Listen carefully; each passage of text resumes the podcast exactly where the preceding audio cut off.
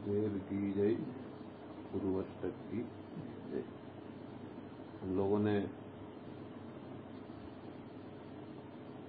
प्रारंभ किया ही था गुरुवष्टक को समझने का। इस प्रकार से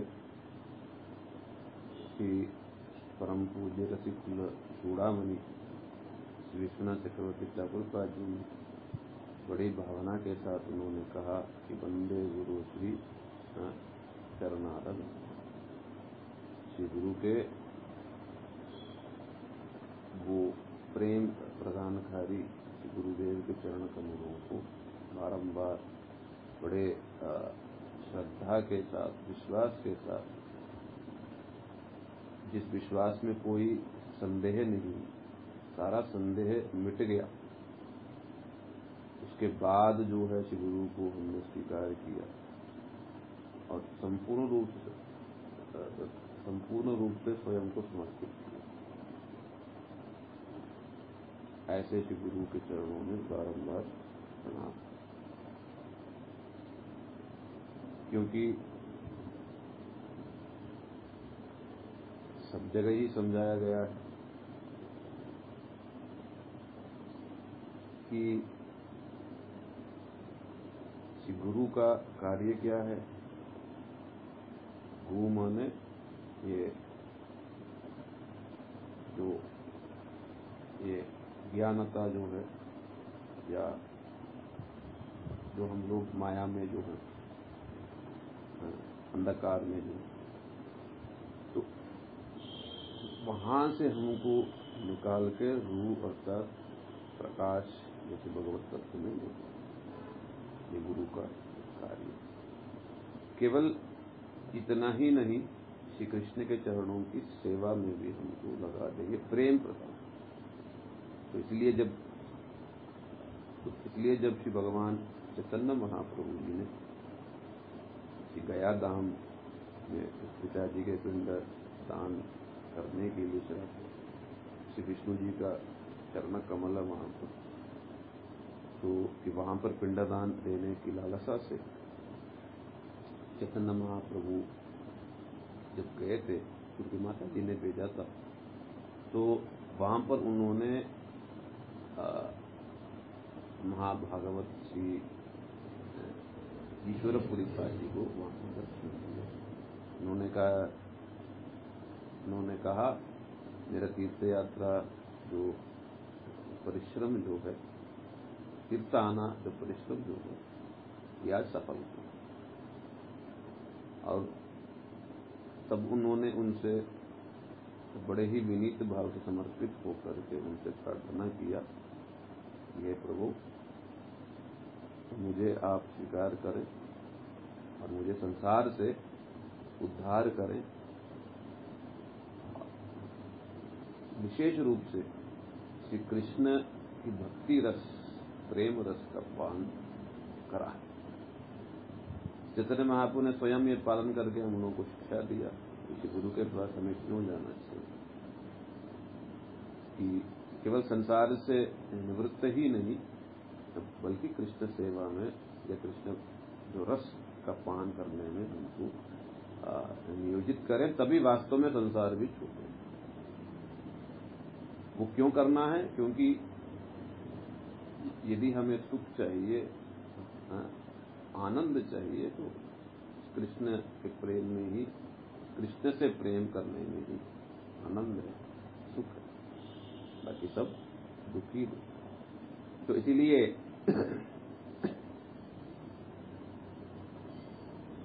गुरु के पास इन सभी भावनाओं के रसम को जाना चाहिए। पहले पहले जो है, ये सारा कॉन्सेप्ट क्लियर होंगे ज़्यादातर लोगों को नहीं पता क्यों जाते उनको केवल संसार में ठीक रहने के लिए जाते हैं।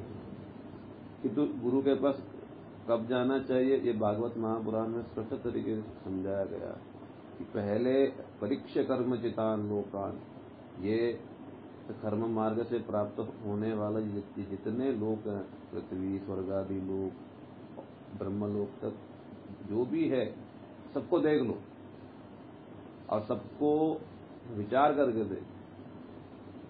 सब में लाभ क्या है और नुकसान क्या है। ना?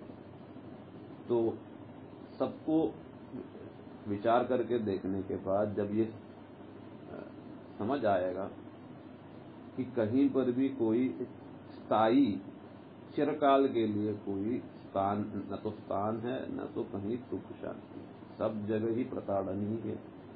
और सब जगह ही छोड़ छोड़ के ही हमको घूमते रहे और दुख ही दुख सुख है ही नहीं। और यदि है तो थोड़े समय की और वो सुख है भी नहीं वास्तव जब ये चीज़ समझ आ जाएगा, तभी फिर भागवतम में बोला गया, तस्मात गुरु प्रपत्ति तो तस्मात माने, तस्मात से पहले तीन श्लोक है वहाँ पर। जहाँ पर इस पृथ्वी की जो स्थिति फिर बताई गई है फिर स्वर्गादि लोगों की भी स्थिति फिर बताई गई है।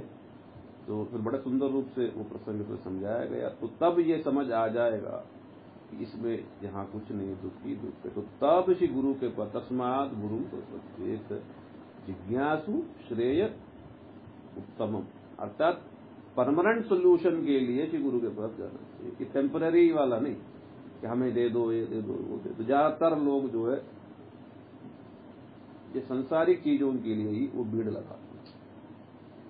किसी के पास यदि बहुत ज़्यादा भीड़ है तो उसका मतलब क्या है? बस जान लेते हैं, सिद्धि है, रिद्धि है, जो भी है, बस जा, जाके बोलो बिज़नेस नहीं चल रहा कर नहीं हो रहा, ये नहीं, शादी नहीं, बस लिस्ट लगा तो इसीलिए सदगुरु के पास हमें क्यों जाना चाहिए, ये हमें समझना पड़ेगा पहले। और इस प्रकार से समझ बूझ के जब श्री गुरु को हमने गुरु को हमने परका, परखना भी चाहिए। सनातन गोस्वामी जी ने कहा भी है, इसमें हरिभक्ति विलास में, कम से कम ज़्यादा नहीं तो कम से कम साल भर तो साथ में रहो। थोड़ा सा देखो व्यवहार क्या है, क्या चीज़ है। क्योंकि श्री गुरु महाराज जी बार बार समझाते थे कि गुरु करने से पहले परख लो। और सदगुरु यदि आपने समझ लिया, फिर उसके बाद कभी संदेह नहीं करना क्यों? गीता में बोला गया, संशयात्मा विनश्यति फिर संदेह हो गया, फिर बातों में विश्वास नहीं हुआ, फिर परमार्थ भी गया। है ना? तो इसीलिए जब इस प्रकार से परख के हमने श्री गुरु को समर्पित किया हाँ ये हमें कृष्ण दे सकते हैं।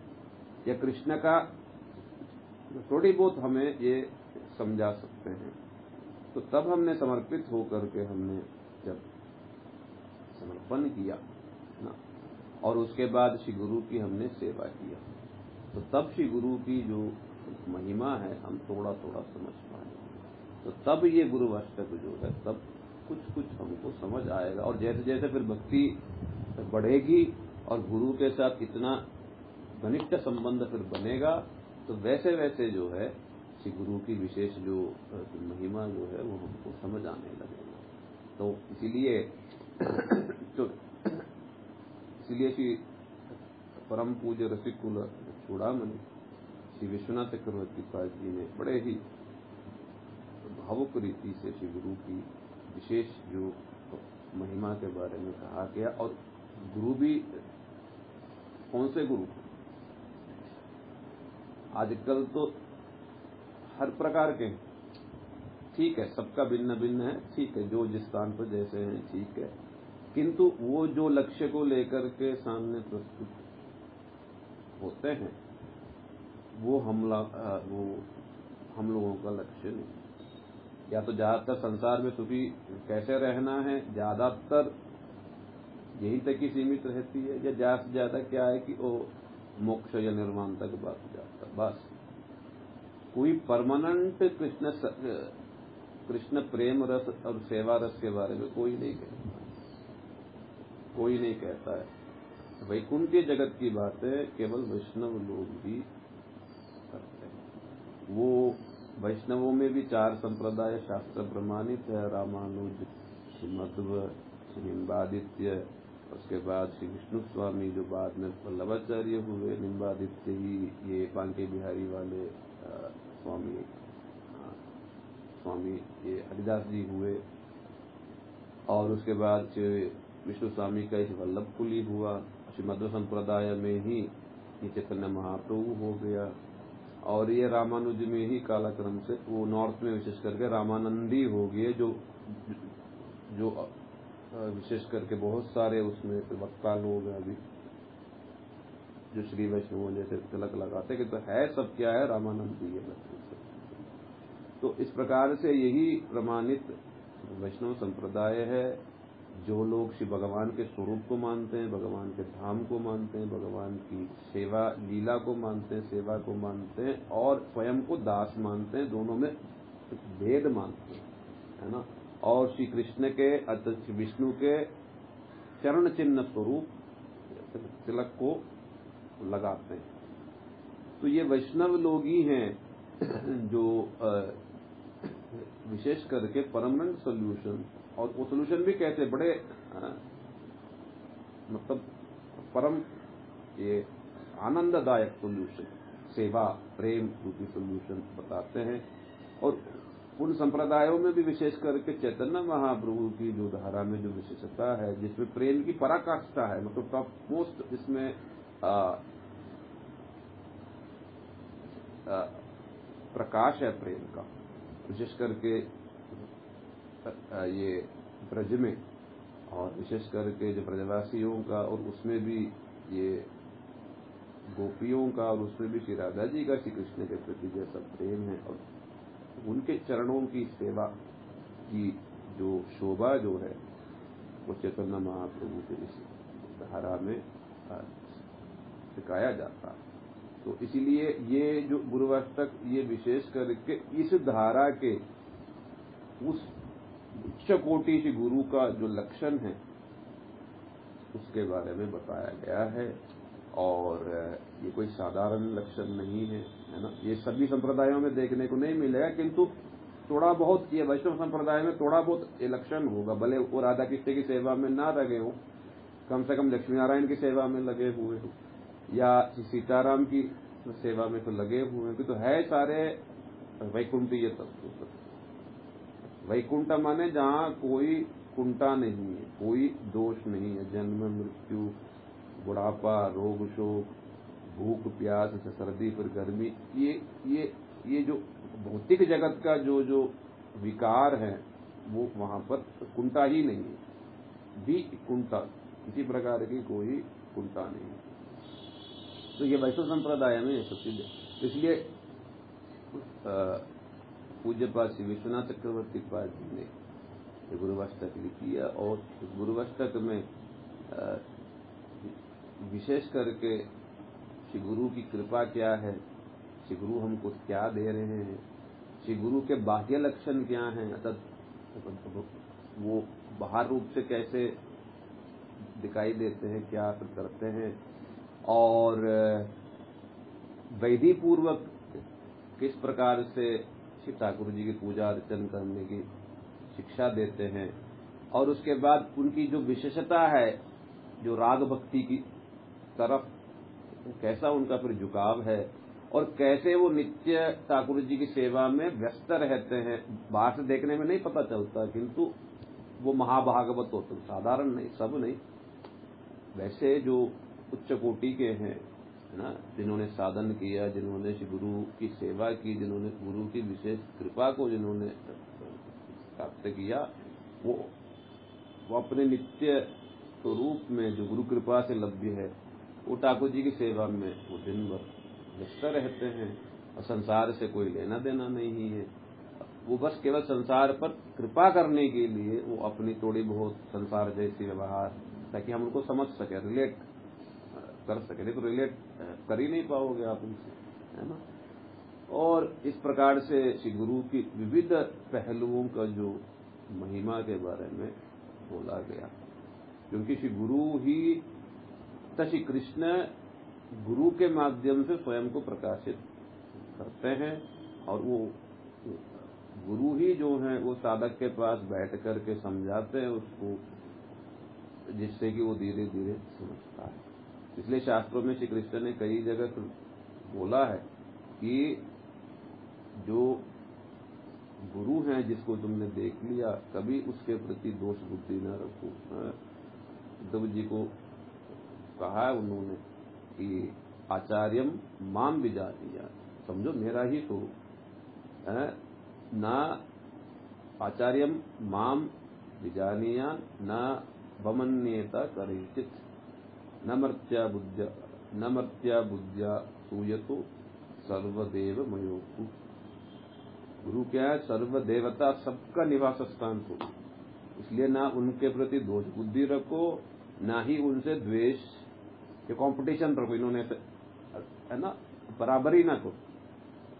किंतु वो तभी समझ आएगा जब हमने पहले उनको देखा, समझा, उनकी प्रभाव थोड़ा सा अच्छा ज़बरदस्ती भी नहीं जाना जा सकता। जब हम उनके चरणों में समर्पित होंगे और प्रार्थना करेंगे कि आप कृपा करके अपने आप को प्रकाशित करो रिवील करो, तब समझ सकते हैं। ज़बरदस्ती, ज़ोर ज़बरदस्ती से नहीं समझा जा सकता है। इसलिए ये समर्पण, शरणागति का बहुत बड़ा इसमें रोल है। और जब एक बार हमने स्वीकार कर लिया है तो वो जैसा चलाते हैं, फिर उसके बाद बिना संदेह के, बिना बुद्धि अपना चलाए जैसा वो चलाना चाहते हैं, वैसा चलेंगे तो कहाँ हमको ले जाएँगे, वही श्री राधा कृष्ण के चरणों तक। और प्रेम प्रदान करते हुए उनकी सेवा में हमें लगा देंगे इसलिए ये गुरुवाष्टक में ये अनेक प्रकार के गंभीर भावनाएँ इसमें भरी हुई हैं। जो भी ये निरंतर गाएगा, श्री गुरु की महिमा को भी समझेगा, श्री गुरु के निकट संबंध भी होगा। और श्री गुरु के प्रति वो ऋणी भी रहेगा। और श्री राधा कृष्ण की आ, उसको भक्ति भी मिलेगी प्रेरणा भी मिलेगी कि आ, मुझे भी वैसे ही सेवा का सुयोग चाहिए प्रेम तो हम कल से तो पहला श्लोक सुनते हैं कल परसों हाँ दो दिन रहेंगे। तो ठीक है कल हम पहला श्लोक सुनते हैं। किस प्रकार से श्री गुरु ने हम पर कृपा बरसाई है बरसा रहे हैं और नित्यकाली बरसा रहे हैं।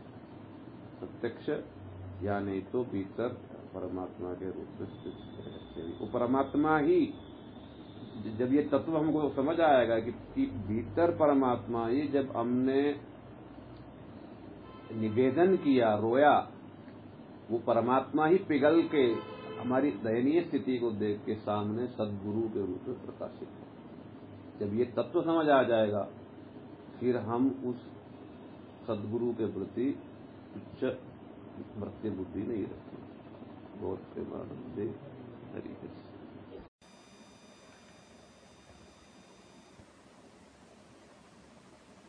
बस। हाँ हरे कृष्णा।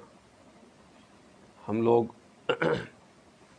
श्री गुरुवष्टक की व्याख्या सुन रहे थे और बस केवल श्री गुरुवष्टक की प्रारंभ ही किया ही था और श्री गुरु की महिमा के बारे में कुछ एक बातें हम लोगों ने श्रवण किया था। और विशेष करके गुरुवष्टक के जो सबसे पहला जो श्लोक ये विश्वनाथ चक्रवर्ती ठाकुर पाद जी के द्वारा ये रचित है। ये बहुत ही सुंदर कीर्तन है और नियमित रूप से सुबह सुबह मंगल आरती से पहले इसको गाना चाहिए। श्री गुरु के प्रति जो गुरु की जो महिमा है, उसके बारे में हमको समझना चाहिए। और इस गुरुवाष्टक में लगभग सारे पॉइंट्स सॉरी जो उनकी महिमा है, सब कुछ श्री विश्वनाथ चक्र ठाकुर जी ने सुंदर रूप से इसमें व्यक्त किया है। बहुत ही सुंदर है। तो इसमें उन्होंने कुछ बाहरी लक्षण बताए हैं और वास्तव में गुरुत्व का जो भीतरी लक्षण है, वो भी उन्होंने बताया है और उनका प्रभाव, उनकी महिमा और क्या उनका संबंध है फिर भगवान से और उनकी कृपा के बिना कृपा से और कृपा के बिना क्या होता है? इत्यादि इत्यादि सारी चीज़ जो है बड़े सुंदर रूप से आ, जो हमारे जो रसिक आचार्य हैं श्री विश्वनाथ चक्रवर्ती ठाकुरपाद जी ने समझाया है। इसलिए इसे प्रतिदिन हमें आ, गाना चाहिए इसको पूरा स्मरण कर लेना चाहिए। तो इस गुरुवाष्टक को समझने के लिए ये कीर्तन को हम प्रतिदिन थोड़ा थोड़ा सुनेंगे स्तुति को और जितना समझ पाएँगे उतना ही हम इसको बड़े भावना के साथ गा सकते हैं।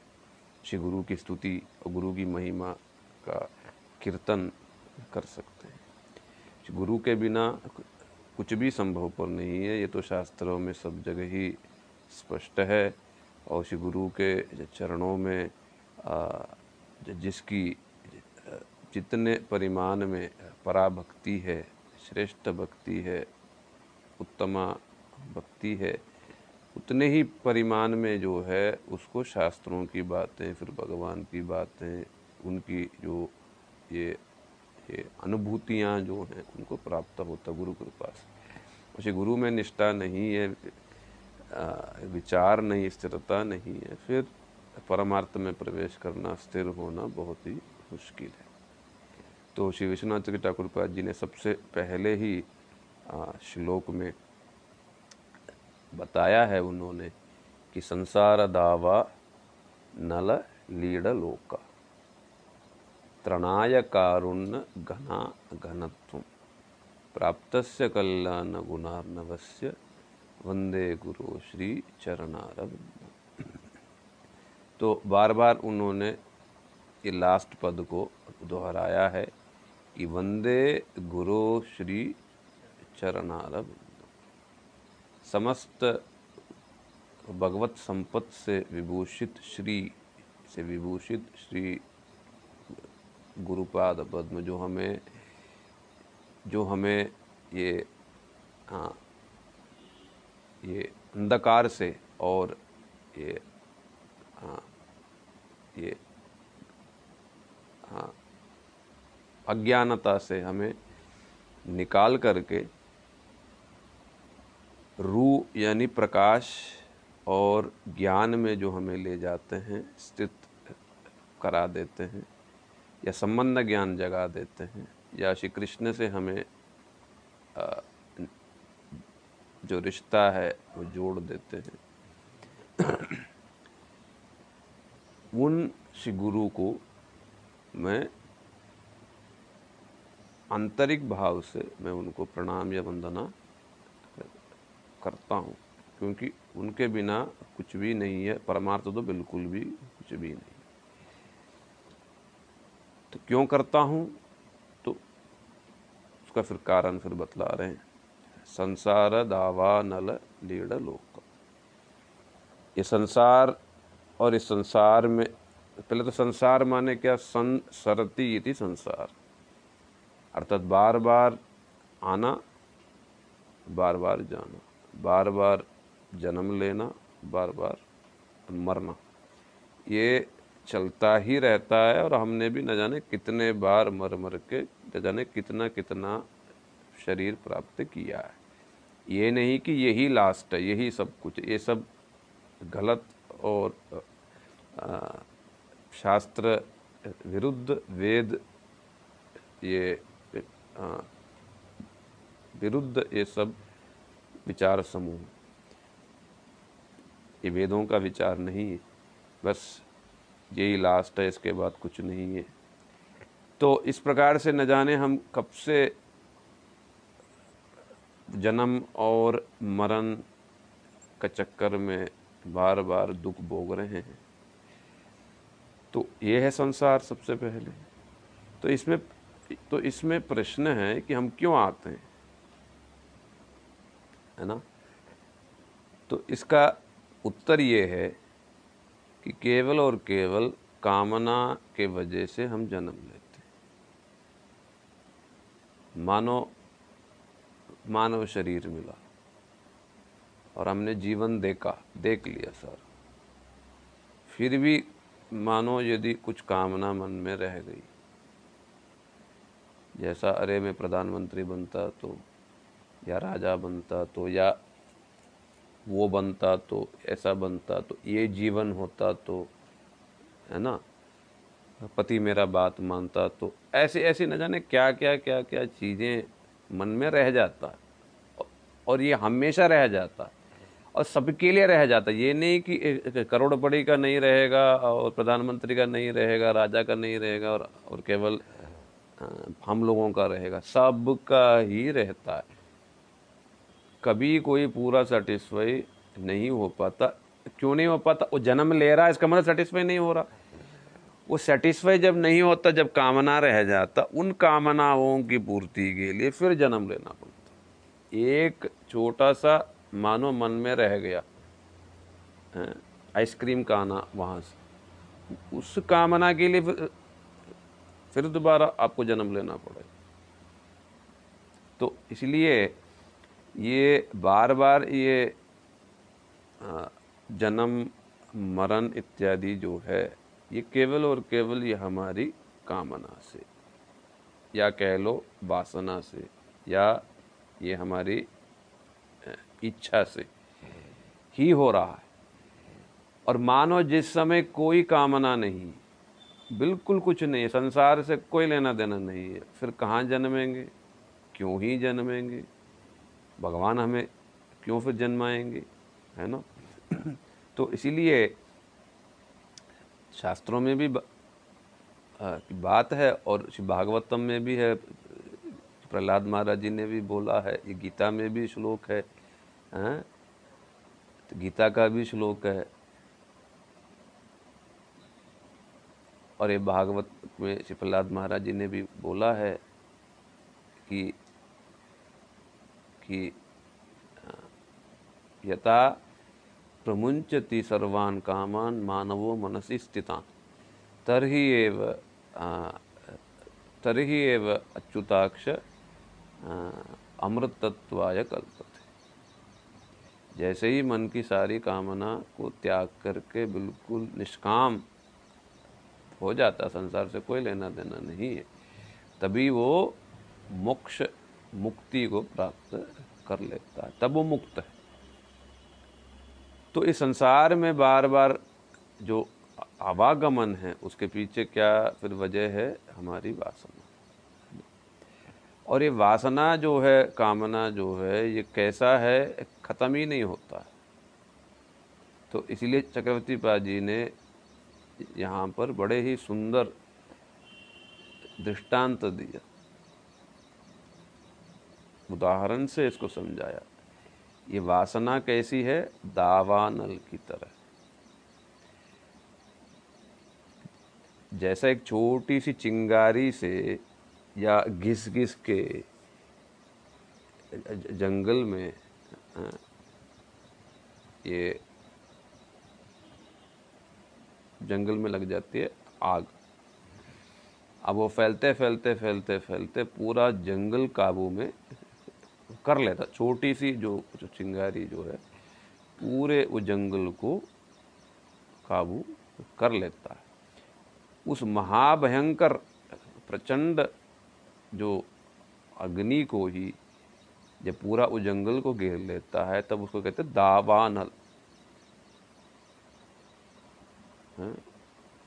वो दावानल, वो पूरा वो जंगल को खा जाए, है ना? तो हम लोग भी इस संसार रूपी दावानल में हम लोग फंसे हुए हैं। और ये दावानल हमको दिखाई नहीं दे रहा है। तो फिर क्यों ये दृष्टांत दिया? तो ये दावानल बाहर नहीं है। दावानल केवल हमारे मन में और, और ये दावानल क्या है? ये अग्नि क्या है?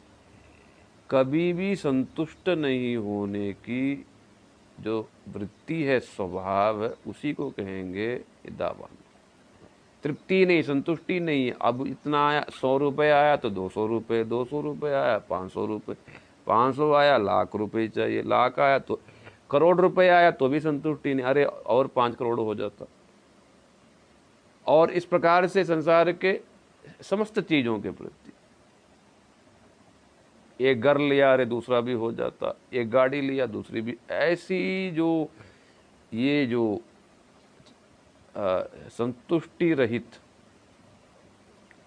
जो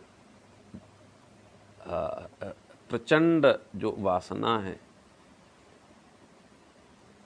उसी को कहेंगे दावन ये केवल, ये कोई बाहर की वस्तु नहीं है। बाहर नहीं देगा बाहर तो ठीक ही लगेगा। किंतु ये कहाँ पर है? मन में। अच्छा जब तक ये वासना है जब तक ये कामनाएँ हैं क्या होता है इससे? वो वासनाएँ कामनाएँ दावानल में हम, हम जलते रहते और, और किसी पे दूसरे को पास ज़्यादा है तो फिर जलते हैं हम उसको देख करके। पहली बात। और दूसरी बात उन वासनाओं की पूर्ति के लिए हम लगे रहते वो हमें बैठने ही नहीं देता। कभी यहाँ दौड़ाता कभी वहाँ दौड़ाता कभी ये कराता कभी वो कराता कभी ये वो इन्हीं चीज़ों में दौड़ाते रहेगा तो इसीलिए श्री चक्रवर्ती पाद जी ने कहा, संसार दावानल। दावानल, ये दावानल, ये वासना, इच्छा, कामना।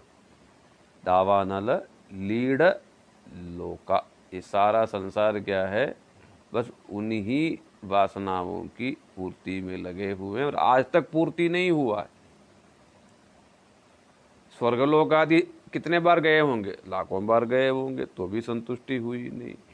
पशु योनि भी प्राप्त कर लिया, या मानव शरीर में भी क्या क्या नहीं बने? राजा भी बने होंगे, फकीर भी बने होंगे, गरीब भी बने होंगे। सब कुछ पुरुष, स्त्री, सब कुछ बन चुके हैं। तो भी सेटिस्फैक्शन नहीं तो भी संतुष्टि नहीं तो भी शांति नहीं। ठीक है, बस बहुत हो गया, बस बहुत हो गया। जिस दिन हम ये कहेंगे कि बस बहुत हो गया, पेट भर गया, अब मुझे इससे कोई लेना देना नहीं तो उसी क्षण मुक्ति, वही मोक्ष है और उसी क्षण जो है ये दावानल बुझ गया। शांत हो गया, प्रशांत आत्मा। है? ब्रह्मभूत प्रसन्नात्मा। न सोचती, न कांक्षती संसार से कोई लेना देना नहीं, छूट भी गया, कोई बात नहीं, मिल भी गया, कोई लेना देना नहीं। वो जो स्थिति है है ना, वो दावानल वो बुझ गया। किंतु तो जब तक वो नहीं बुझा, सारे लोग जो हैं, लीड लोग का, सारे जो संसार के जो लोग हैं, सब इसी दावानल में जो हैं, डूबे हुए हाँ सारे डूबे हुए, इसमें से इक्के दुक्के, एक आध जो हैं, निकल गए तो निकल गए। किंतु वो भी श्री गुरु की कृपा से ही संभव कैसे संभव पर है? वो गुरु जो हैं, हमें, हैं, लोक त्रणाय कारुण्य घना घन तो वैसे संसार में डूबे हुए इन पतित जो जीवों को कृपा करने के लिए भगवान ही गुरु के रूप में सामने आते हैं। कौन से भगवान? जो हमारे साथ सब समय ही है, यहाँ परमात्मा के रूप में सब समय ही जो विराजमान। वो उसी भगवान ही सामने कृपा करके श्री गुरु के रूप में आते हैं। जिस समय हम हम सिंसियर होते हैं कि हे प्रभु, मैं फंस गया हूँ और मुझे इससे, मैं निकलना, मैं निकलना चाहता हूँ। तब वो भगवान हमें रास्ता दिखाने के लिए प्रत्यक्ष श्री गुरु के रूप में सामने आते हैं। और वो क्या करते? त्रणाय। हमें इस दावानल से बचाने के लिए त्रणाय कारुण्य, करुणा से अच्छा क्यों ऐसा फिर कर रहे हैं? क्योंकि उनका अपना काम है। क्या काम है? ठाकुर जी की सेवा, भजन, वो उसमें डूबे हुए हैं। तो भी हमारे लिए समय निकाल के करुणा से द्रवीभूत होने के कारण तथा जो हमारी स्थिति को देख के दया से द्रवीभूत कि ये, ये, ये कितने दुखी है। तनाय कारुण्य घना घना तो मानो। जैसा ये बारिश के महीने के जो मेघ है बिल्कुल पानी से लदा हुआ है तो ठीक वैसे ही श्री गुरु जो हैं करुणा के घनीभूत मेघ स्वरूप हैं। और जैसे ये दावानल को फिर बुझाना है, आप केवल पाइप की पानी से लगाओगे तो पता नहीं क्या क्या कितना समय लगेगा, कई बार नहीं भी बुझता। किंतु ये बारिश यदि जब होता है फिर उस समय, झट दो ही सेकंड में सब कुछ फिर बुझ जाता है। तो ये गुरु भी क्या है, इस प्रकार ठंडे ठंडे पानी, शीतल पानी बिल्कुल ठंडा कर देते। क्या है वो? करुणा से, प्रेम से। वो क्या है? श्री कृष्ण को वो देते हैं। कृष्ण रस को, कृष्ण प्रेम रस को पिलाते हैं कानों के द्वारा, हैं? तो तब क्या होता है? ये संसार के प्रति जो वासनाएँ हैं, वांछाएँ हैं, सब कुछ ठंडा हो जाता है। क्योंकि श्री कृष्ण मिलने से हमें वो सेटिस्फेक्शन मिल जाता, बस सब मिल गया, सब कुछ हो गया। फिर इन चीज़ों की, इन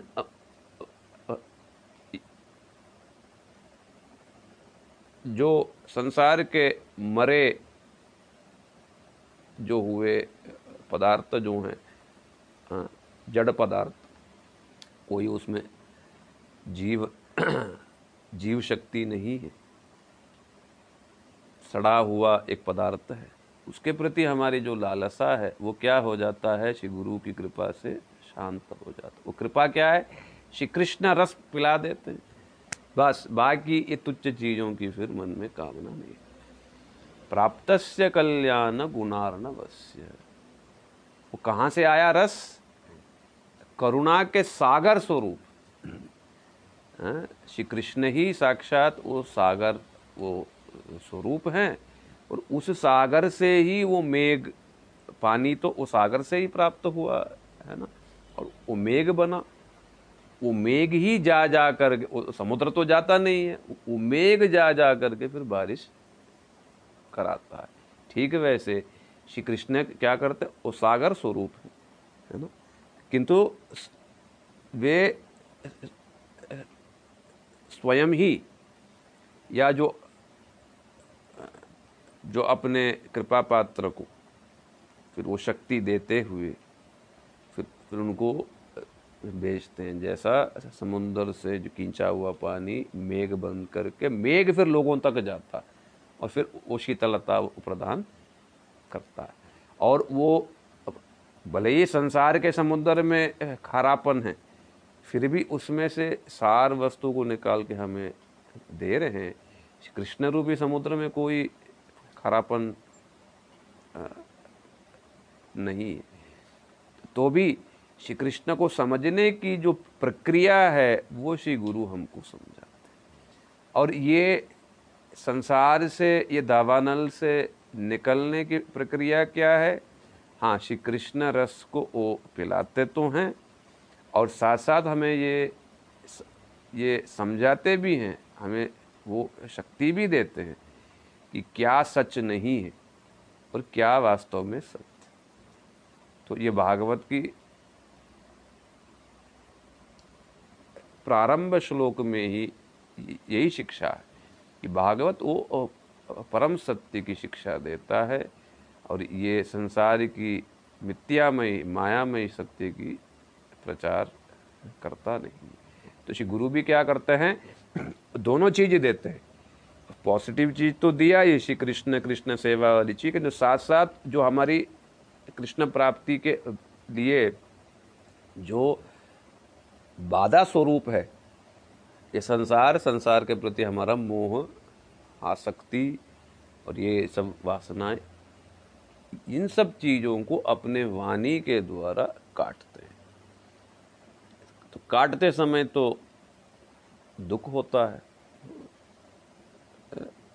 दुख निश्चित होगा भी और होना भी चाहिए, किंतु वही हमारे लिए मंगल तो लोग जो पूछते हैं, श्री गुरु की क्या आवश्यकता है? सीधा प्रभु है, नाम लो, सीधा प्रभु चलेगी, किंतु प्रभु तो हैं, किंतु संसार के प्रति हमारा जो मन, जो लगा हुआ है, ये जब तक कोई पर्सनली हमें बार बार दिखाएँ भी और समझा भी नहीं समझाएँगे नहीं, तब तक हमारे मन में जो मिसकंसेप्शंस है कितने प्रकार के मिसकंसेप्शंस है ना? वो सारे मिसकंसेप्शन को कौन काटेगा? ठाकुर जी तो शिव विग्रह के रूप में है।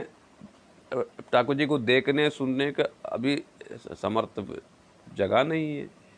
तो न गिरिराज जी हैं न कोई भी न, न तीर्थ है कोई हमें वो चीज़ समझा नहीं पाएगा।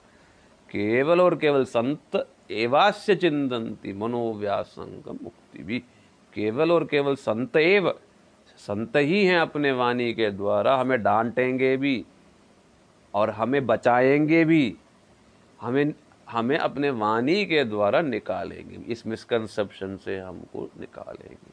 इसलिए दोनों ही प्रक्रिया है। एक पॉजिटिव चीज़ का मिलना और नेगेटिव जो संसार के प्रति जो है, उसको काटना।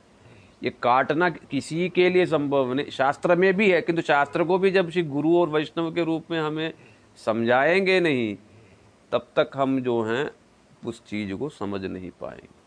तो इसलिए वो बहुत ही विशेष करके प्रत्यक्ष सामने रह कर के उनके शासन को स्वीकार कर सकें और जो उनकी कृपा को प्राप्त कर सकें तो ही ये संसार से हम छूट सकते हैं, निकल सकते हैं। और आजकल सब सुविधा है, ऑनलाइन ऑनलाइन सब कुछ है, फिर भी ठीक है, किंतु किंतु प्रत्यक्ष में ही प्रत्यक्ष फल मिलता है। है ना?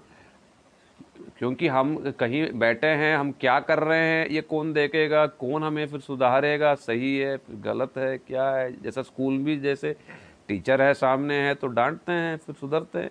अब कोई कहाँ बैठा कहाँ बैठा, टीचर क्या क्या देखेंगे, है ना? तो इसलिए प्रत्यक्ष में रह करके, प्रत्यक्ष रूप से श्री गुरु के शासन वाणी को स्वीकार करते हुए, जैसे काटते हैं फिर चीज़ों को तभी क्यों जो है संसार के प्रति हमारा जो ध्यान है, वो खत्म होगा।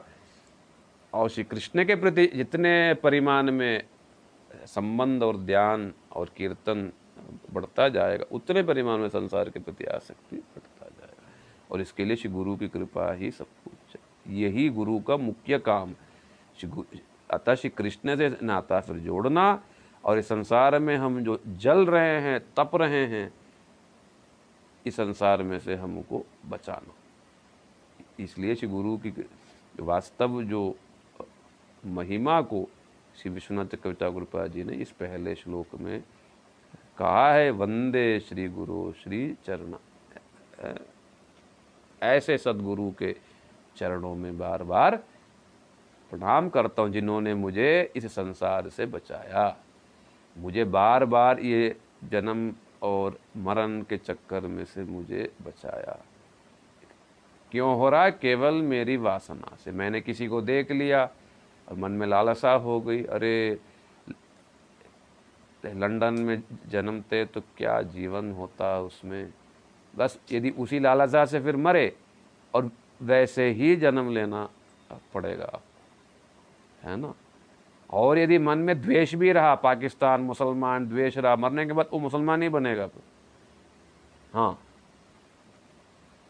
यही शास्त्र का विधि विधान तो तो इसलिए हम इसी प्रकार फिर घूमते रहते हैं, फिर कष्ट भोगते रहते हैं। इस कष्ट के पीछे भगवान का कोई लेना देना नहीं। हम स्वयं ही उसके फिर कारण। और ये कहना है कि भगवान हमारे कष्ट को नहीं देखते हैं, ये बात नहीं है, वो देखते हैं, तभी तो वो सदगुरु के रूप में वो सामने प्रकटित होते किंतु हम उस सदगुरु के को देख नहीं पाते हैं और जो उनकी बातों पर विश्वास कर नहीं पाते ये हमारा दुर्भाग्य है। जिस दिन हम सदगुरु के निकट समर्पित हो गए, पूर्ण विश्वास किया कि ये मतलब पहले परीक्षा वरीक्षा किया, साल भर परीक्षा करने का भी सनातन गोस्वामी जी ने दिया है विधान। तो परीक्षा भी किया, सब कुछ किया। तो तब जा कर के जो है, पूर्ण जब देखा हाँ ये मुझे कृष्ण की भक्ति दे सकते हैं, तब पूर्ण रूप से समर्पित हुए। तो तब वो जैसा कहते हैं, पूर्ण श्रद्धा के साथ उस चीज़ को माना। तब हमें कृष्ण की प्राप्ति संभव हो पाएगी, है ना? तो इसीलिए ये सबसे पहला वाला है, बड़े भावनात्मक है इसमें। चक्रवर्ती पा जी ने वैसे ही नहीं लिख दिया इसको, बड़े भावना के साथ इसको उन्होंने लिखा है। बस उन भावनाओं को समझना चाहिए और जितने जितने परिमाण में ऐसे सदगुरु के निकट हम जाएँगे, हम देखेंगे, बिना मेहनत के ही उतने ही परिमाण में श्री कृष्ण के निकट हम पहुँचे होंगे। गौर प्रेमानंदे। हरी हरी बोल। हरे कृष्णा। हम लोग श्री गुरुवाष्टक का पहला श्लोक कल हम लोगों ने श्रवण किया कि किस प्रकार से सदगुरु के रूप में श्री कृष्ण ही, श्री कृष्ण के ही कृपा के मूर्ति कौन? सदगुरु। वो कोई प्राकृत, कोई मनुष्य नहीं है। और उनके माध्यम से भगवान वो अपना कार्य करते हैं।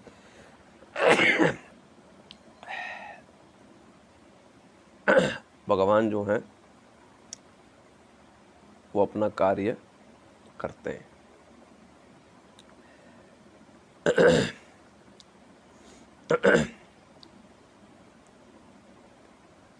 कार्य क्या है? वो ये है कि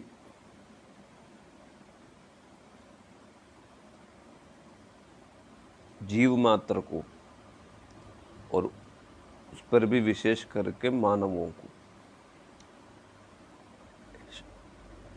शब्दों के द्वारा शब्द ब्रह्म के द्वारा समझाते हुए कि तू कौन है और इस संसार के रचयिता, सृष्टिकर्ता कौन है, उनके साथ क्या संबंध है। तो इस प्रकार समझाते हुए और पहले की जो गलत धारणाएँ हैं, उन सबको काटते हुए, संसार में सुख नहीं है, ये स्थायी नहीं है, यहाँ सबको छोड़ के जाना है। और इसी में ही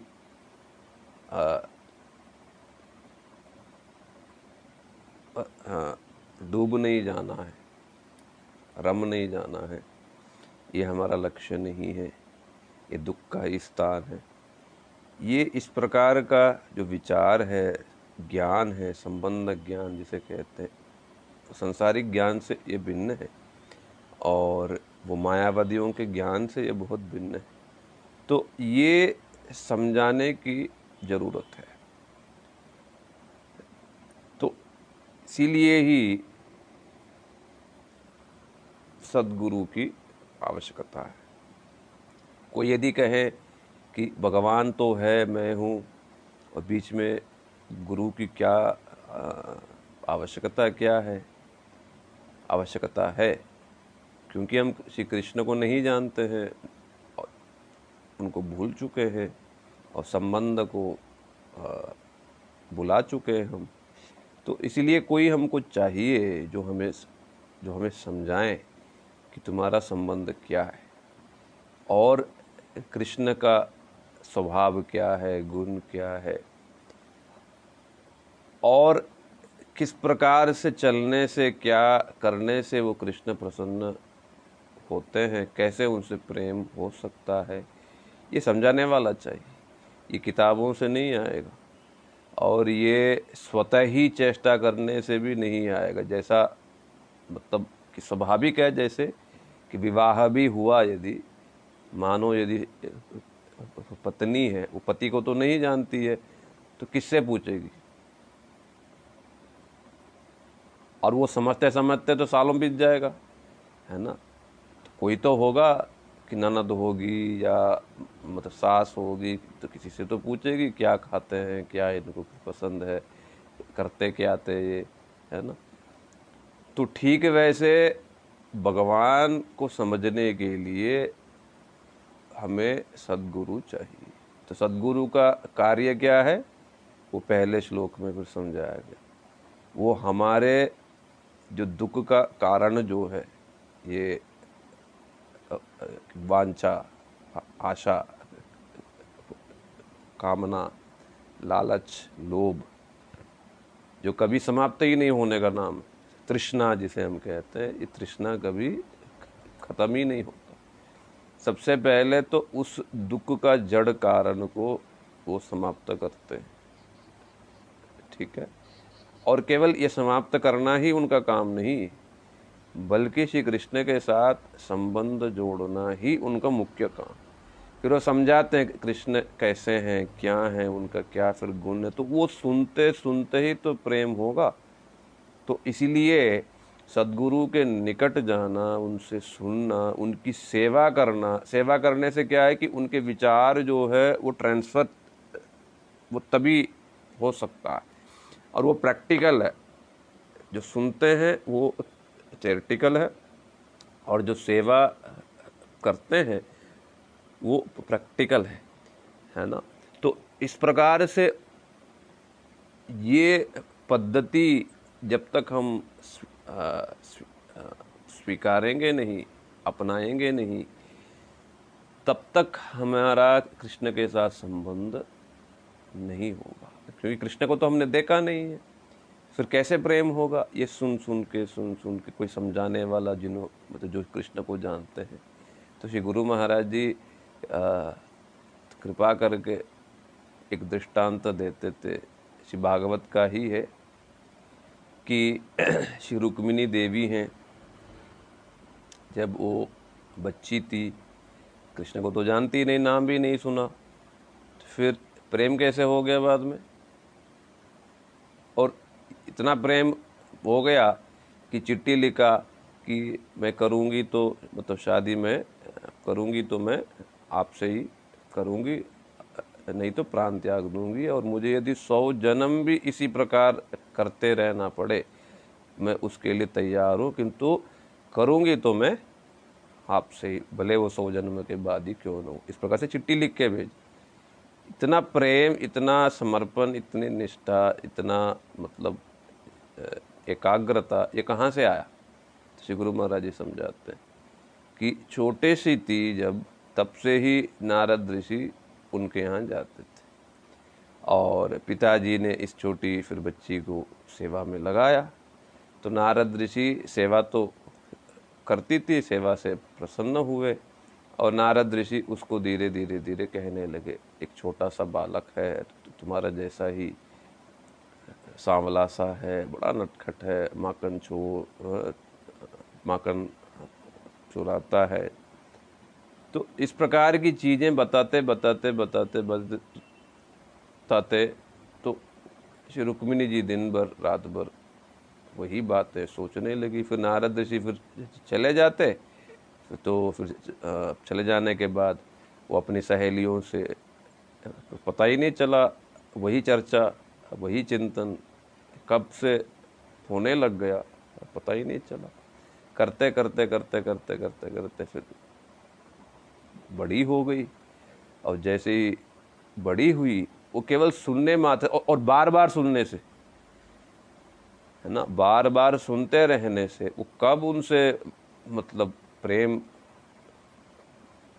ये हाँ तो प्रेम कर बैठी और और मन में ये दृढ़पूर्वक टान लिया कि मैं शादी कृष्ण से ही करूँगी तो गुरुदेव कहते ये, ये इतना सिंपल सी प्रोसेस कभी कृष्ण को तो देखा नहीं प्रेम कैसे हो गया?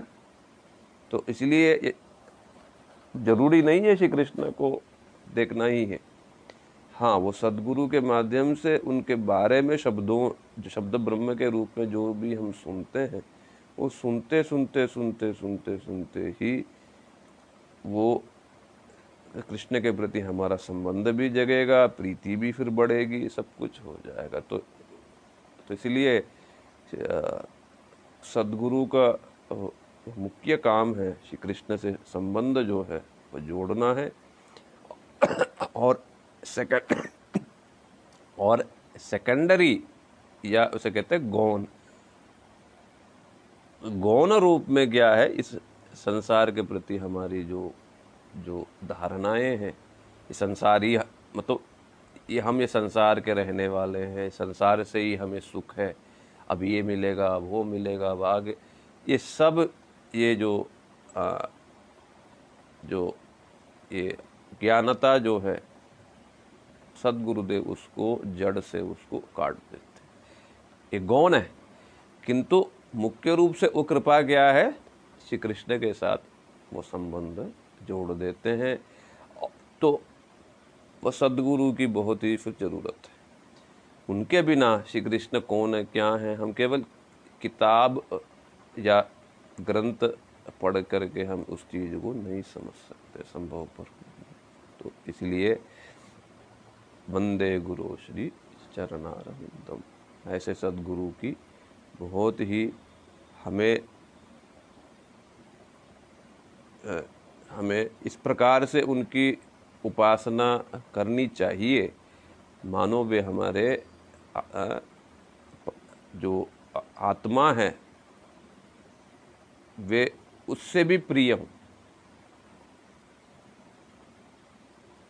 और कोई मर्त्य बुद्धि नहीं। ये भगवान ने भी कहा है, है कि आचार्यम माम विजानिया नावमन्यता करिचित नमर्त्या बुद्ध्या असूयतो सर्वदेव मयो गुरु।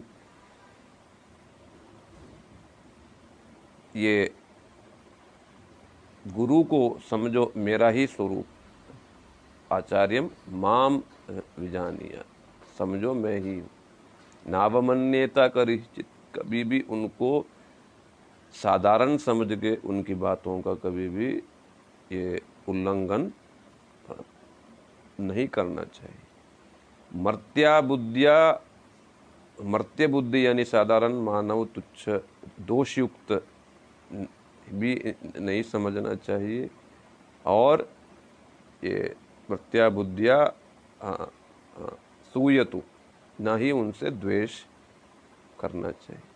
सर्वदेव मयोगु समस्त सारे देवता के मानो निवास स्थान, साक्षात देवमयी है। साधारण मानव मनुष्यमयी नहीं। इसका तात्पर्य यह है कि भगवत शक्ति कुछ न कुछ उनमें प्रवेश करने के कारण वो जो कुछ भी कर रहे हैं, वो समझो कि भगवान की ही शक्ति का कार्य चल रहा है। जैसा जो नित्यानंद प्रभु जी हैं, बलदेव प्रभु हैं, वो साक्षाशी गुरु तत्व हैं। तो सब उनकी ही शक्ति से चलते हैं, क्योंकि वो भगवत शक्ति के बिना वो कार्य, यानी दूसरों को समझाना, करना, वो कार्य नहीं हो सकता उस संभव पर नहीं है। तो इसलिए वो भगवत शक्ति का कार्य है, तभी उनको देवमयी कहा गया, क्योंकि उस क्योंकि वो सदगुरु को हम यदि साधारण मानने लगे और उनकी बात पर विश्वास नहीं किया, फिर भगवान को समझना संभव नहीं है, भगवान को प्राप्त करना भी संभव नहीं है, क्योंकि वो परमार्थिक श्रद्धा है, वो कोई सुपरस्टिशन वाला, वो वाला नहीं है। हम शास्त्र के ठोस प्रमाण पर और महापुरुषों ने जिस रास्ते में चला है और उस लक्ष्य को प्राप्त किया है, उस आधार पर हम कोई बात को करते हैं विश्वास तो तो वो कोई साधारण विश्वास नहीं, वो ये परमार्थिक श्रद्धा है। जब तक ये श्रद्धा नहीं हो, श्रद्धा से ही सब कुछ गीता में भी फिर समझाया है। तो श्रद्धा यदि परमार्थिक श्रद्धा नहीं होगी, फिर तो क्या है?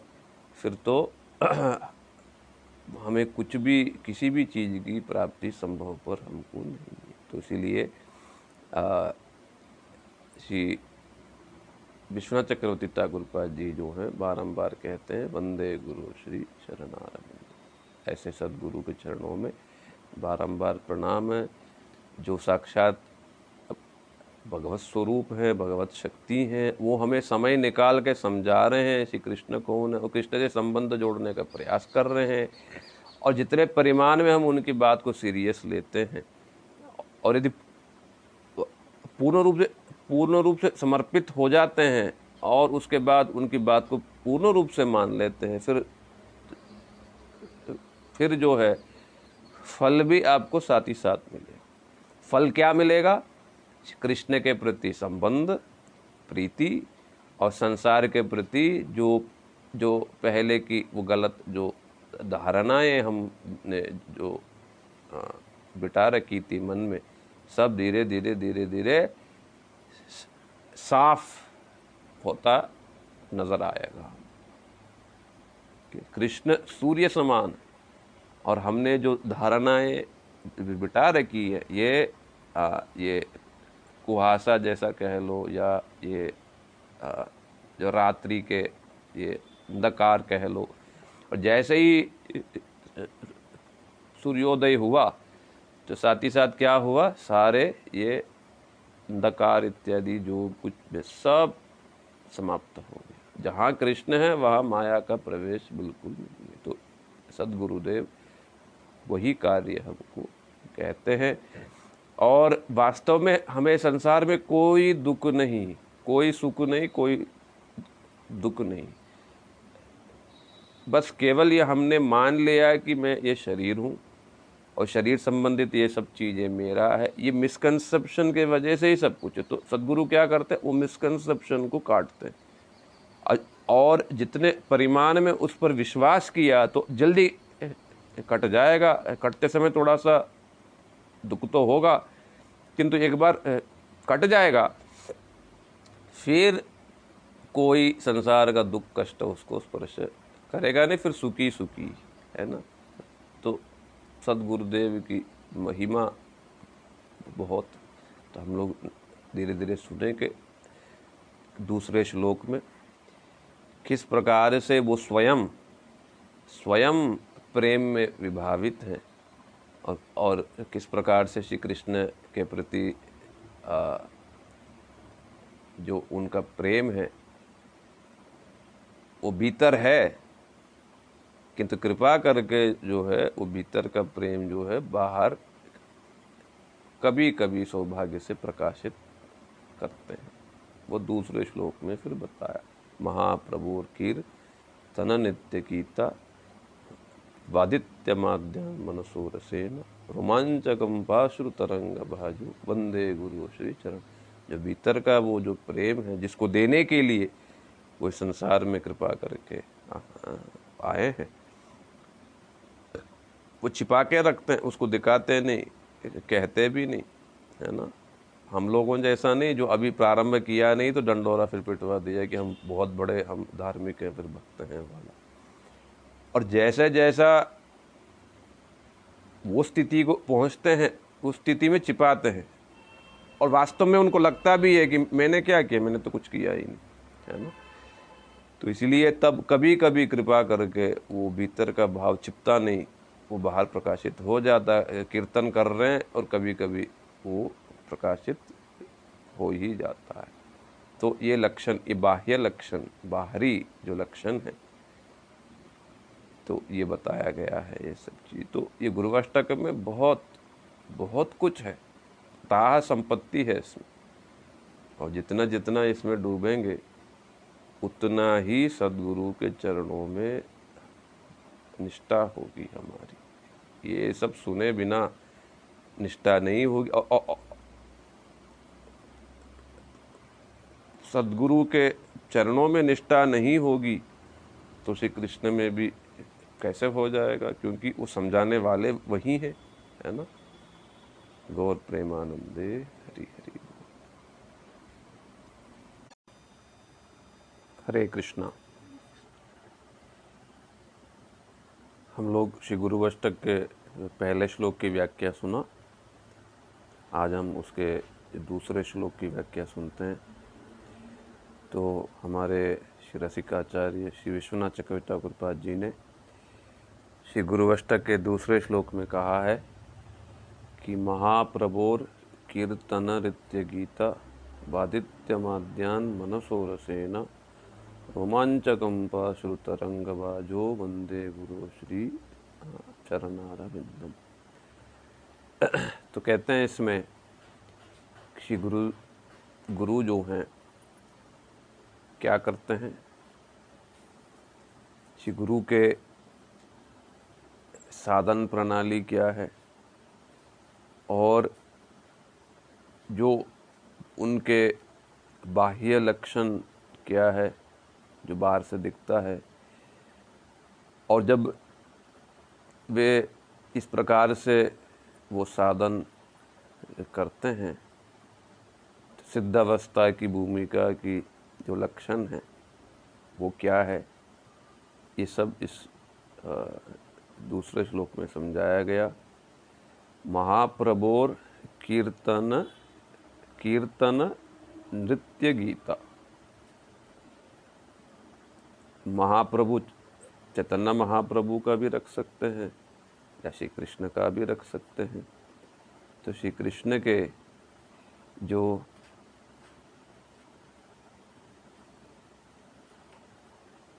तो श्री कृष्ण के जो कीर्तन है, कीर्तन करते हैं जिहवा से और कीर्तन के साथ साथ वो नृत्य भी करते हैं। कीर्तन भी नृत्य भी, जिस प्रकार से चैतन्य महाप्रभु ने सिखाया है, कीर्तन जिह्वा से कीर्तन के साथ साथ नृत्य इत्यादि। गीता, विविध प्रकार की स्तव स्तुतियाँ जो हैं, वो भी बड़े भावपूर्ण रीति से गाते हैं। वादित्य माद्यान मनसोर से और विविध प्रकार के वाद्य और यंत्रों के सहायता से तो महाप्रभु के ये संकीर्तन जो यज्ञ है, उसका संपादन करते हैं। और और इस प्रकार से श्री रूप गोस्वामी पा जी ने जैसे ये उपदेशामृत में बताया आठवें श्लोक में तन्नाम रूप चरितादि सुकीर्तनाम, कि जिह्वा से प्रभु के नाम रूप गुण लीला का, श्री कृष्ण के नाम रूप गुण लीला का कीर्तन और साथ साथ मन के द्वारा उन सब का चिंतन। तो यही मनसो, मन से और रसेना माने जिह्वा से। तो सदगुरु क्या करते हैं? अपने मन और जिह्वा से महाप्रभु के द्वारा जो साधन पद्धति जो सिखाया गया कृष्ण के नामों का संकीर्तन, वाद्य के साथ, वाद्य के बिना, और साथ साथ में नृत्य और स्तव स्तुति तो इस प्रकार से बाह्य बाहरी रूप से ये उनकी साधन प्रणाली दिखाई देती है। और सिद्ध भूमिका का परिचय क्या है कि उनमें प्रेम जग गया है तो वो कृपा करके वो प्रेम या वो भाव की वो जो लक्षण है, बाहरी लक्षण है, वो कृपा करके कभी कभी प्रकाशित करते हैं और कई बार नहीं भी फिर करते हैं, है ना? साधारण लोगों के सामने प्रकाशित नहीं करते हैं। सदगुरु जो हैं, मुक्त महापुरुष जो हैं, क्या है वो लक्षण? रोमांचकंपाश्रु तरंग बाजू। नेत्रों से ये आंसुओं की धारा अश्रु और रोमांच, पुलक। और ये दो ही कहने से केवल ये दो का मतलब नहीं है। ये तो केवल उपलक्षण है अर्थात समूह का केवल दो कह के इसका मतलब कि पूरा समूह भी उसमें फिर जुड़ा हुआ। जो आ, जो ये भावावस्था के आठ प्रकार के सात्विक भाव हैं। अश्रु पुलक वैवर्ण वेपतु मतलब पसीने होना रंग बदल जाना और इस प्रकार से और और भी जो चीज़ें हैं, आठ प्रकार के सात्विक भाव, ये वो कृपा करके प्रकाशित करते हैं। अर्थात इस प्रकार कीर्तन करते करते कभी भाव विभोर हो जाते हैं। और तरंगाबाज हो ये नहीं कि दो बूंद टपका,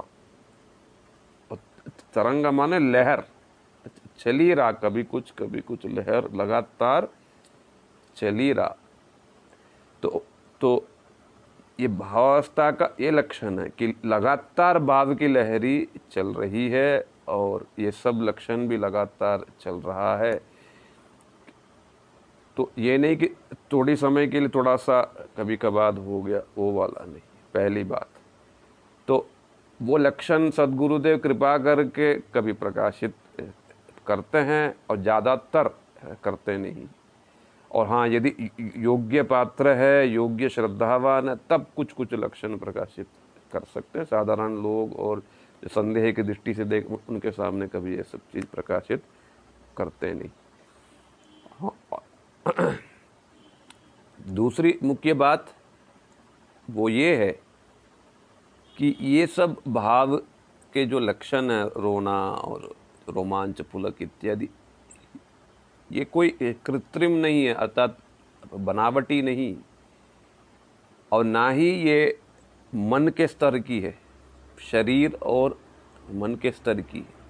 श्री रूप गोस्वामी पाद जी ने शरीर और मन के स्तर की बनावटी, जो संसारिक भाव जो हम देखते हैं, उसका उन्होंने खंडन किया। और भागवतम में भी है, ये, एक प्रकार का ये नाम अपराधमय भी है, और और इस प्रकार बनावटी जब हम करते हैं तो उससे हमारा चित्त जो है, मन जो है, वो बिल्कुल कठोर ये बन जाता है।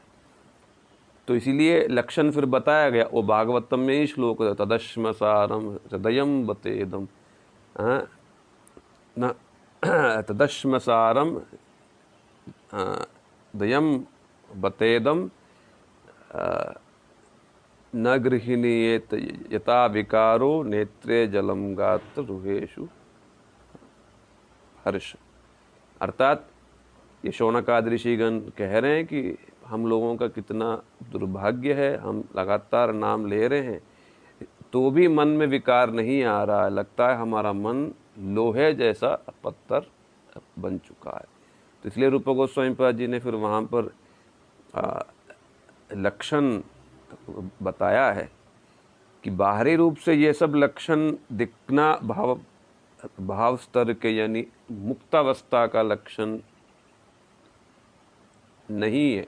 मुख्य लक्षण नहीं। मुख्य लक्षण क्या है?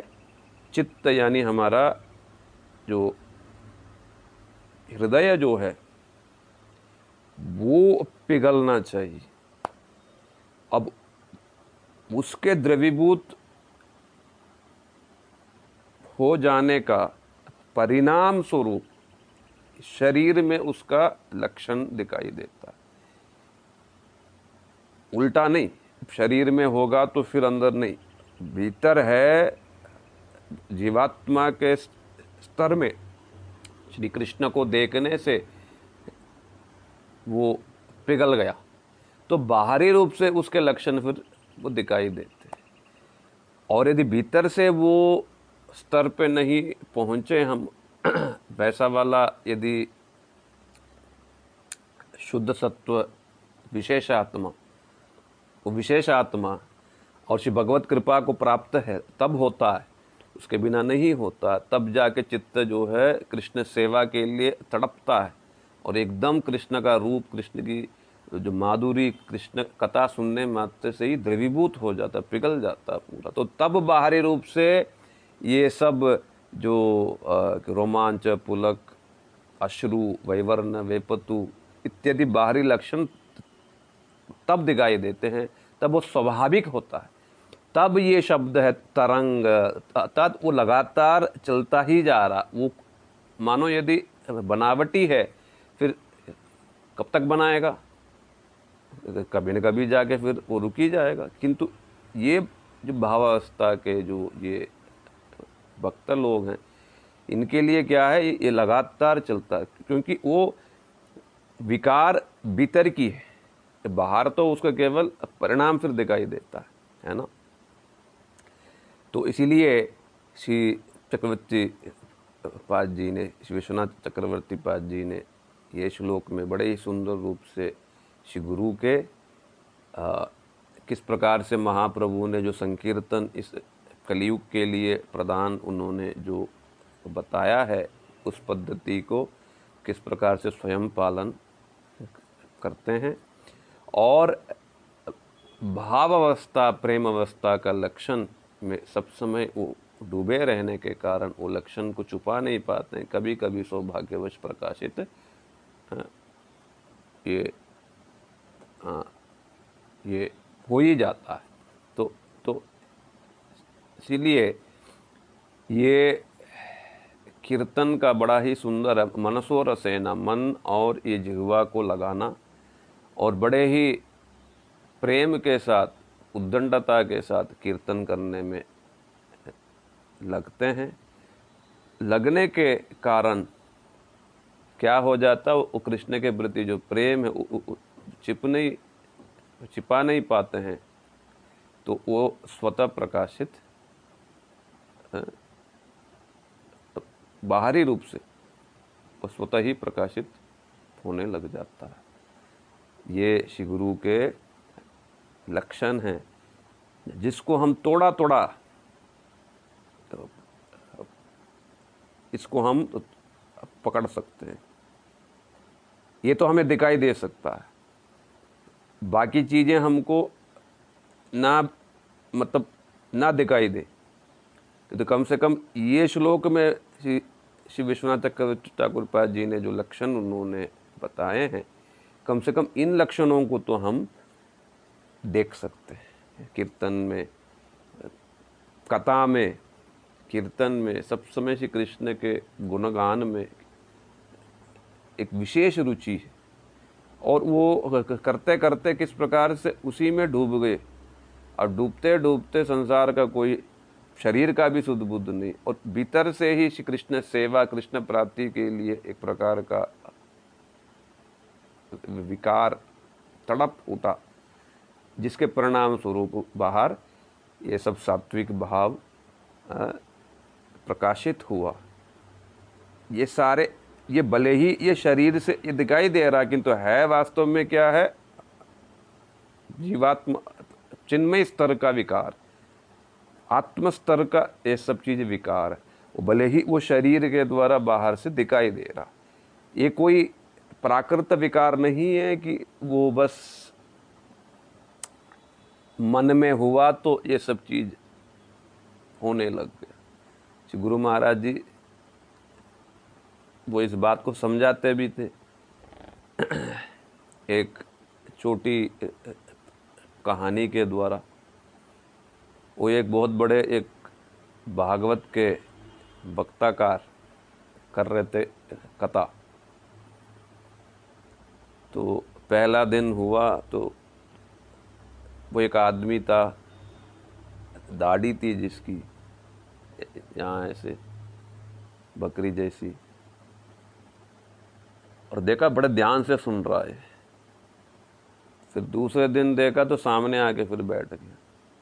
और जैसा जैसा ये कथा सुनाने लगे वो सर ऐसा हिला हिला करके हम्म, आ, आ, वो जो है सुनता और बड़े ज़ोर ज़ोर से रोता। ये भागवत वक्ताकार की भी बड़ी दाढ़ी थी बड़ी लंबी चौड़ी ऐसी। अच्छा वो रोने लगा तो ये समझने लगे बड़ा श्रेष्ठ भक्त है शायद ये तो हुँ? हम्म? तो ये तो, तो तीसरे दिन चौथे दिन और वो रोना बंद ही नहीं हो रहा उसका लगातार रोए जा रहा ये तो चौंगे मैं बोलता हूँ मुझे ऐसा नहीं होता है और ये सुनता इसको एकदम प्रेम में बह जा रहा प्रेम की लहरी में। तो लास्ट दिन तक देखा बड़ा निष्ठा के साथ, बड़ा पूरी कथा में रोए जा। तो इनको मन में आश्चर्य हुआ कि इतने बड़े भक्त हैं। तो श्री गुरुदेव कहते हैं कि वो लास्ट वाले दिन जो है, उनको देखना चाहा तो अपने पास बुलाया। वो गया। तो उन्होंने पूछा, भाई, बताओ, भागवत मैं कहता हूँ मुझे भी इतने भाव और इतने प्रेम नहीं होते हैं। और तुम केवल सुन रहे हो और इतने भाव में और पूरे लगातार रोए जा रहे हो। अच्छा जरा बताओ तो सही, क्या कारण? सचमुच में प्रेम हो गया मतलब प्रेम की वजह से हो रहा किस लिए रो रहा है? तब वो रोता हुआ फिर से कहा कि, पंडित जी, मेरा एक, मेरा कोई संतान नहीं। केवल मेरा एक बकरा था, जो मेरे बेटे की तरह मैंने उसको पाला पोसा। उसकी दाढ़ी थी। और वो हाल ही में खो गया। मेरा प्राण उस बकरा में फिर बसा हुआ था। और जैसे ही किसी सौभाग्यवश घूमते घूमते मैं यहीं पास में रह घूमते घूमते मैं आया और आपको मैंने जैसे ही देखा मुझे मेरा बकरा याद आ गया। वैसे ही चेहरा वैसे ही दाढ़ी। और आप सर हिला हिला करके जैसे जैसा आप, आप, आप कहते मुझे मेरे बकरे का स्मरण आया। वो भी सर हिला हिला करके वो मुझसे प्रेम करता था मेरी बात मानता था। तो इसलिए कथा शुरू होते ही मुझे वो बकरे का स्मरण आता। और जब तक आप कथा समाप्त नहीं करे, तब तक मुझे उस बकरे का ही स्मरण आता है। तो इसलिए मैं रो रहा हूँ। मुझसे रोना रुक ही नहीं रहा। तो गुरुदेव इस कथा के द्वारा समझाते थे कि केवल बाहरी चीज़ों से हमें ठग नहीं जाना है है ना? तो ज़्यादातर लोगों का यही स्थिति ये क्या है? ये मनोकल्पित सेंटिमेंटल इसको कहते हैं सेंटिमेंट और वो आत्मस्तर में जो चीज़ है, वो सेंटिमेंट नहीं, वो स्वाभाविक विकार है, या स्वाभाविक प्रवृत्ति है, गुण है, आत्मा का प्रेम करना, सेवा करना। वो उस सेवा का ही, प्रेम का ही परिणाम है, ये साइड रिज़ल्ट है है ना? तो इस डिफरेंस को हमें समझना चाहिए तो ही हम शुद्ध भक्ति में प्रवेश कर सकते हैं। नहीं तो उस आदमी की तरह हम भी सोचेंगे कि बस क्या प्रेम हो रहा, क्या चीज़ है ना। तो तो इसीलिए ये तो केवल बाहरी लक्षण और भीतरी लक्षण भी है कुछ कुछ वो लास्ट में फिर कहेंगे बाद बाद में, जो निरंतर राधा कृष्ण की लीला के कीर्तन में ही जिनकी रुचि है, जिनका मन है, ये सब लक्षण भी फिर देखना होगा। तो सारे लक्षण दिखेंगे तो ही हम कुछ मान सकते हैं, है ना? वंदे गुरु श्री चरणारविंद।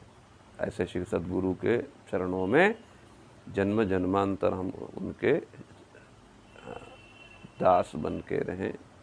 और वे हमें कृष्ण की भक्ति, वैसी ही भक्ति हमको दे सकते हैं। गौर प्रेमानंदे हरि हरे कृष्णा। हम लोग श्री गुरुवष्टक के तीसरे श्लोक आज सुनेंगे। श्री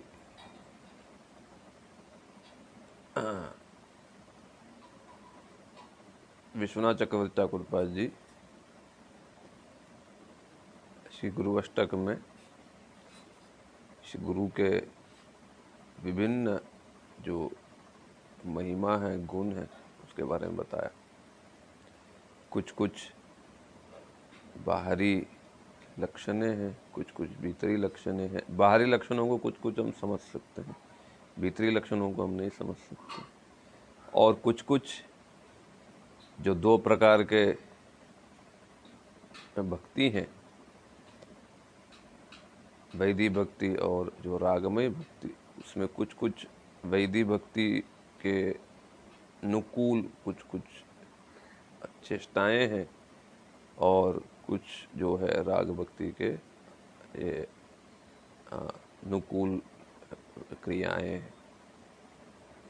तो विशेष करके श्री विश्वनाथ चक्र ठाकुरपाद जी ने गुरुवाष्टकम में ये तीसरे और चौथे श्लोकों के द्वारा, जो वैदी भक्तिमयी जो चेष्टाएँ हैं, उसको उन्होंने बताया है। प्राय ही वैदी है, बस केवल दो तीन जो श्लोक है, वो रागमय, जो जो बिल्कुल निगूढ़तम बातें हैं, उसको उसको उन्होंने व्यक्त किया तो ये तीसरे श्लोक में, शिविग्रहारा धननित्यनाना श्रृंगार तन्मंदिर मार्जनादो युक्तश्च भक्ताश्च नियुंजतोपि वंदे गुरु श्री चरणारविंद तो श्री विश्वनाथ ठाकुर जी ने कहा है कि श्री गुरु क्या करते हैं? श्री विग्रह पहले तो वे जो मन में या भीतर जो अपने ये उपास्य देव जो हैं, उनको कृपा करके बाहर प्रकाशित करते हैं। उसी को शिव विग्रह कहते हैं। ये जैव धर्म में स्पष्ट तरीके से बताया गया। मूर्ति पूजा और शिव विग्रह में क्या भेद है? मूर्ति तो काल्पनिक कोई भी बना दो किंतु शिव विग्रह जो है, जो ये हृदय में, जिन उपास्य देव की उपासना की जाती है, उन्हीं को कृपा करके बाहर प्रकाशित किया जाता उसी को श्री विग्रह, अर्चा विग्रह के रूप में भगवान प्रकट होते हैं। उन साक्षात प्रकटित श्री प्रभु जो हैं, भगवान जो हैं, उनकी विधि पूर्वक विधि नियम अनुसार जो पंचरार्थिक विधि अनुसार और भागवत विधि अनुसार जो पूजा पद्धति बताया गया है, वो स्वयं श्री गुरु करके, करते भी हैं। शिविग्रह, आराधन, नित्य नाना नित्य ही नए नए रूप से उन शिव विग्रहों की पूजा, राग पूजा में वे स्वयं भी तत्पर रहते हैं और श्रृंगार तन मंदिर मार्जना और सब प्रकार की जो भी सेवा है श्रृंगार से लेके साफ़ सफ़ाई, पूजा, हर प्रकार की जो प्रभु का शिव विग्रह के रूप में जो उनकी उपासना जो है, वो स्वयं विधि पूर्वक करते हुए युक्तश्च भक्तांश्च नियुंजतो स्वयं भी लगते हैं और वो अपने निजजन सेवक कृपा पात्र को भी प्रभु की सेवा में लगाते हैं, सिखाते हैं कि जो भी दीक्षा लिया है, विशेष करके, और विशेष करके सबके लिए ही विशेष करके जो गृहस्थ में है ठाकुर जी की सेवा पूजा करना बहुत ही ज़रूरी है। और जो त्यागी हैं, वैरागी हैं और पूर्ण रूप से प्रभु के चरणों में समर्पित हैं, उनको भी ठाकुर जी की पूजा अर्चन करना चाहिए। किंतु हाँ स्थूल रूप में या शिव विग्रह के रूप में भले ना हो मन में ही ठाकुर जी की वैसी सेवा करने का विधान है। तो सदगुरु जो हैं, वो हमें ये सब चीज़ स्वयं भी शिव विग्रह के रूप में प्रभु की जो सेवा पूजा है, वो सिखाते हैं मतलब करते हैं और और हमें सिखाते भी हैं किस प्रकार से उनकी पूजा इत्यादि की जाती है। तो ये विधि पूर्वक जो भगवान की जो ये उपासना जो है उसके बारे में बताया गया है। और चौथे श्लोक में भी श्री विश्वनाथ चक्र ठाकुर जी ने वैसे ही विधि पूर्वक कैसे हाँ, सेवा की जाती है उसके बारे में बताया। चतुर्विदा श्री भगवत प्रसाद। चतुर्विदा श्री भगवत प्रसादो स्वादन्न तृप्तान हरिभक्त संगान हाँ। श्री भगवत प्रसादो स्वादन्न तृप्तान हरिभक्त संगान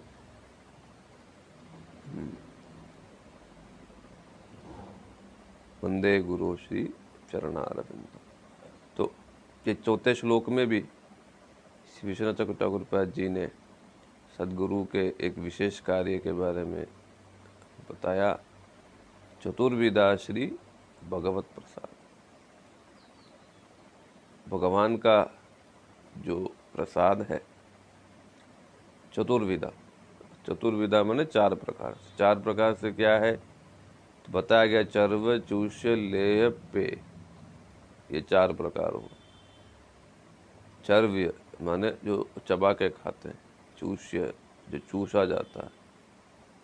लेह्य जो चाटा जाता है। और पेय माने जो पिया जाता है। तो चार प्रकार से होता है सारा। और हमारे वैदिक सनातन पद्धति में जो हमारा खाना पीना हम देखेंगे, सारी ये चार व्यवस्थिति में ही होता है। मतलब एक प्रॉपर जो खाना होता है, उसमें सब कुछ होता है। चावल से लेकर मतलब चटनी मतलब तरह तरह की चीज़ें उसमें रखा जाता ये नहीं कि एक ही चीज़ खा लिया और चल दी। खट्टा, मीठा तीखा और नम तीख मतलब सब प्रकार षडरस भोजन जिसे हम कहते हैं, छह प्रकार के रस तिक्त और नमक प्रदान चीज़ें। तो सब प्रकार की चीज़ों से वो प्रसाद जो है, वो संपन्न होता है है ना? रोज रोज भले ना भी हो पाए, शादी, ब्याह में इत्यादि में सब प्रकार के भोजन के साथ परोसा जाता था। वो भी अब धीरे धीरे कार्यक्रम से वो सब पद्धति समाप्त है। तो भी मंदिरों में जाएँगे, जैसे जगन्नाथपुरी हो गए, साउथ में भी हो गए, वैसे ही ठाकुर जी के लिए फिर बनाया जाता है और फिर भोग लगाए। तो ये चार प्रकार से जो भगवत प्रसाद है, है? उसको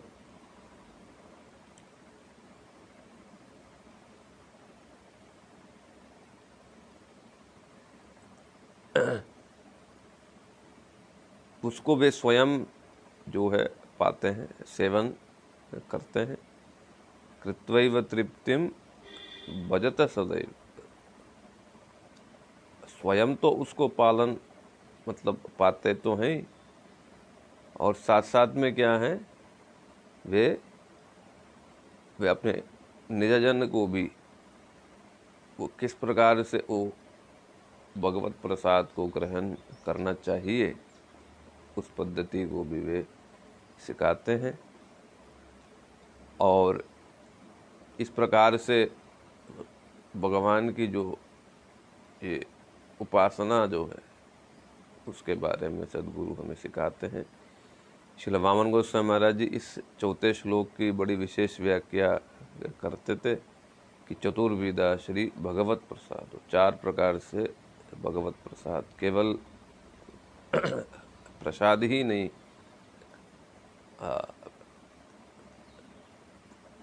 खाने योग्य वो प्रसाद ही नहीं, बल्कि भगवान के साथ जो चार प्रकार का संबंध, पाँच प्रकार का है और उसमें शांत गौण होने के कारण बाकी जो चार प्रकार के जो संबंध है, दास्य सक्य वात्सल्य और मधुर तो इसको किस प्रकार से भगवत सेवा में लगाया जा सकता है, जिसका जैसे संबंध है, किस प्रकार से वो श्री भगवत सेवा में लगाया जा सकता है और स्वयं भी लगे हैं सेवा में और अपने निजजन कृपा पात्र को भी उसी सेवा में, सेवा का रस, सेवा का सुख प्रदान करते हुए, दिखाते हुए उसको भी कैसे उस सेवा में लगाते हैं, इसके बारे में चक्रवर्ती पाद जी ने बताया है। ये शिलवामण गोस्वामी जी की इसकी विशेष व्याख्या रही है इसकी। सदगुरु जो हैं, परोसते हैं। क्या परोसते हैं? यही संबंध को परोसते हैं, सेवा परिपाटी को परोसते हैं, किस प्रकार से सेवा का सुख है, किस प्रकार से सेवा की जाती है। कृत्व तृप्तिम भजत और वो श्री राधा कृष्ण की सेवा करके स्वयं भी संतुष्ट रहते तृप्तिम स्वयं भी संतुष्ट रहते, और जो अपने कृपा पात्र को भी वही सुख प्रदान करते हैं। भजत सदैव, सदा ही भगवान को वैसे ही उपासना करते हैं। तो कहते हैं, ऐसे सदगुरु को मैं प्रणाम करता हूँ, जो श्री कृष्ण के साथ हमारा संबंध जो है, जोड़ देते हैं और और किस प्रकार से फिर उनकी सेवा की जाती है, उसकी शिक्षा हमको देते हैं। तो ये दोनों प्रकार से हुआ। बाहरी रूप से श्री विग्रह की सेवा की बात भी कही गई और प्रसाद, महाप्रसाद सेवन की भी बात कही गई या भीतरी रूप से चार प्रकार से? और उन चारों में से किसी एक प्रकार के रस से प्रभु की जो सेवा है, पूजा है, उपासना है, उसके बारे में किस प्रकार से निरंतर उस सेवा किया जाता है, सेवा सुख कैसे प्राप्त होता उसका कैसे रसास्वादन करते हुए, कैसे संतुष्ट होता जैसे प्रसाद पाने से पेट फिर भर जाता है, वैसे ही सेवा के द्वारा राधा कृष्ण की संतुष्टि, प्रसन्नता के द्वारा किस प्रकार से संतुष्ट रहा जा सकता है, ये, बाहर और भीतर की बातें इन दो श्लोकों के द्वारा श्री विश्वनाथ चक्र ठाकुर जी ने समझाया।